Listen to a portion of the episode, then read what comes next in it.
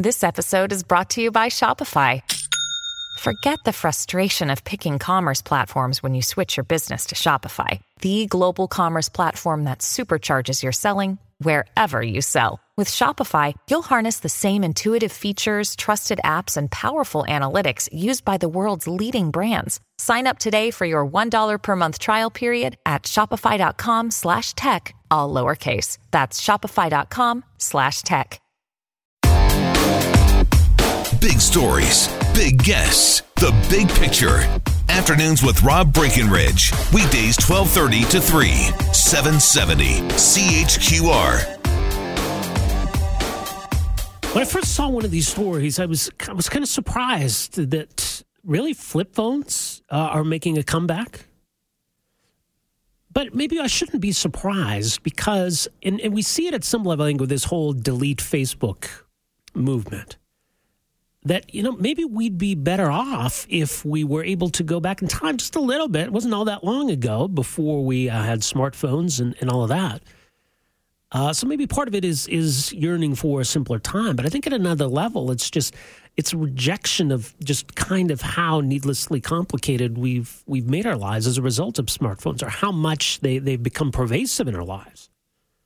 As a new study out today, researchers at San Francisco State University say that smartphone addiction increases loneliness and isolation.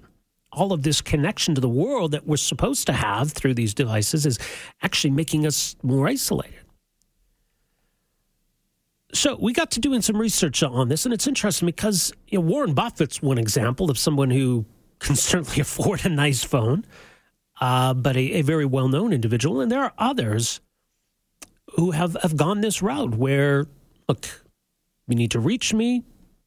Flip phone is good for that. Otherwise, everything else, I don't need it. And, you know, flip phones, they were kind of fun in a way. At least, the, you know, hanging up on somebody. Uh, so, joining us for some further thoughts, and it's interesting because I've seen this guy's name in a number of these articles too. Uh, Jim Thatcher is an assistant professor of urban studies at the University of Washington, Tacoma. Uh, his own story about why he made the switch and how it's uh, simplified his life. He joins us on the line here this afternoon. Jim, welcome to the program. Uh, thank you very much. It's a pleasure to be here. It's interesting. I mean, I, have seen your story in, in, many different articles. You've almost become like a, an unofficial spokesperson for all of this. Yeah, I don't know how that happened, uh, but yes, it appears to have. Okay, so but I think your your story is is maybe typical of of a lot of people who are, are making the switch or making the switch back. How did you go from a, a smartphone to a, a more simpler flip phone device? Um, completely honestly, uh, my daughter bumped a table. Not her fault. She was learning to walk. knocked the smartphone off, and it shattered. And I just didn't feel like replacing it. So I went for a few weeks without a phone at all and then my uh, spouse pointed out to me, "Hey Jim, we have a couple of kids. I need to be able to reach you." So I went on to uh, eBay and bought the cheapest smartphone, uh, flip phone I could find. And obviously, then that doesn't have Twitter, doesn't have Facebook, does doesn't have any no. of that. No, it, it doesn't. Although I'm actually active on all of those social media platforms, and mm-hmm. I teach students how to mine and visualize data from those platforms as well. Yeah, it's funny because you know being on a a phone other than a smartphone doesn't mean you're you're shut off from the world. Doesn't mean you're you're rejecting technology. It just really changes how you interact with all of that, doesn't it? Yeah, it's for me at least, and and and it works for me. And I I don't espouse it as something everyone needs to or should do, but for me, it helps me to be more purposeful about when and how I'm engaging in these other spaces, other uh, roles, other situations. So what, what, what does it allow you to? You can. I'm trying to think back to when I had one. I mean, you can phone. Obviously, you can text, right? Yeah, you can text very slowly with T9 if you remember that. Where yeah, okay, auto right. fills and you have to.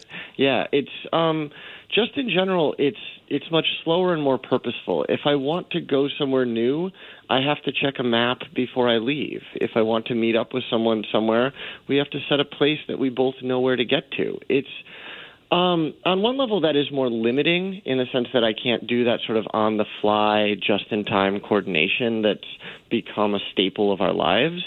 But on the other hand, it lets me get lost a bit more and it allows me to pay more attention to the immediate environment I'm in. I have to pay attention to, oh, what's that cross street? I can't just wait for something to prompt me to tell me when to turn yeah. and things like that. It's a lot more fun to hang up when you're done a conversation with a flip phone. That I miss.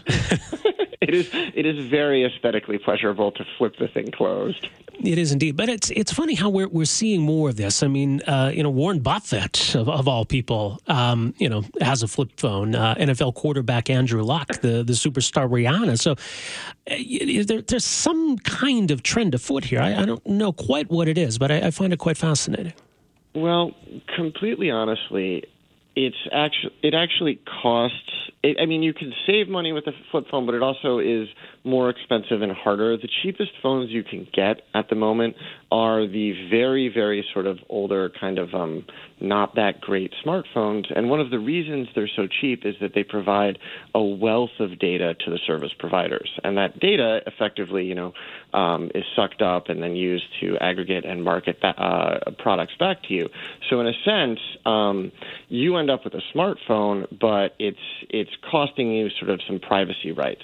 And so on that on that level, if you are wealthy enough to not have to be reachable in every way at all times, a flip phone does kind of provide a pushback against that sort of um, data and attentional economies.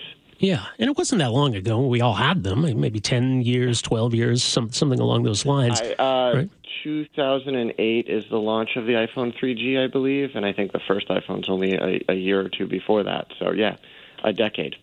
Right. And so maybe at some level it's people longing for a simpler time, but I, I, think it's maybe also a way of kind of weaning ourselves off. I don't want to call it an addiction, but we, we don't become slaves to our devices. And, and that wasn't the case a decade ago. No. Um, and I, I don't know if your uh, listeners will be interested in this anecdote, but in the 1930s, a German author, Walter Benjamin, writes about the creation of the telephone and how upsetting it is that now people he doesn't know can reach into his home and upset him by ringing it.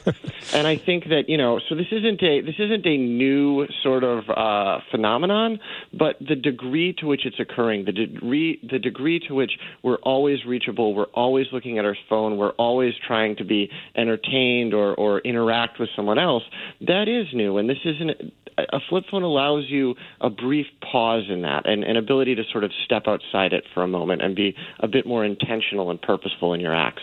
And so, have you have you noticed that change since uh, you made that switch? Oh yeah, yeah.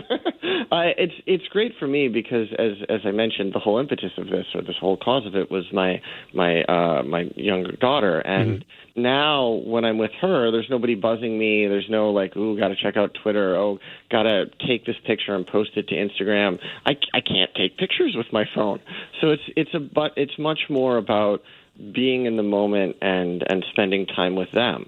And then when I want to be on the internet, I mean, I still have a laptop, I still have a desktop, I still have plenty of devices that allow me to interact when I want to. Yeah. Well, it's interesting. I mean, for me, my daughter's at the age where she has a phone. My son's getting to the, the age where he's starting to say, when can I get a phone? um, so, and I, I, mean, I guess for you at some point, right, you, you know, you're going to have to to address that yeah. with, with your own kids. I think, does this change maybe how you view the question? Um, I suspect and again, my, my children are too young, but I suspect that when their peers get phones, I will allow them to, because the, the purpose of this is not to, you know, raise some child that thinks it's the 1990s. It, it's more of a, a personal thing. And to the degree that her social circles will undoubtedly rely on technology that hasn't been invented yet, um, I, I would like her to be able to participate in that. Yeah, well, it's quite fascinating. Uh, people can find you on Twitter, by the way, if they're uh, interested. A logical fallacy, and I, I, think that's your, your daughter peeking over your shoulder there in, uh, in the picture. yes, that's uh, true. Yeah, Jim, it, fascinating conversation. Thanks so much for joining us here today. Appreciate this. It's been an absolute pleasure. Pleasure. Thank you very much. There you go. That's uh, Jim Thatcher, uh, assistant professor of urban studies at the University of Washington, Tacoma. His own story on why he made that switch. It's interesting. There, there's um, well, there was something that was released in 2015 called the Light Phone and the Light Phone 2 is coming out soon, already 4,000 pre orders. This is kind of an in between. They call it the anti smartphone phone.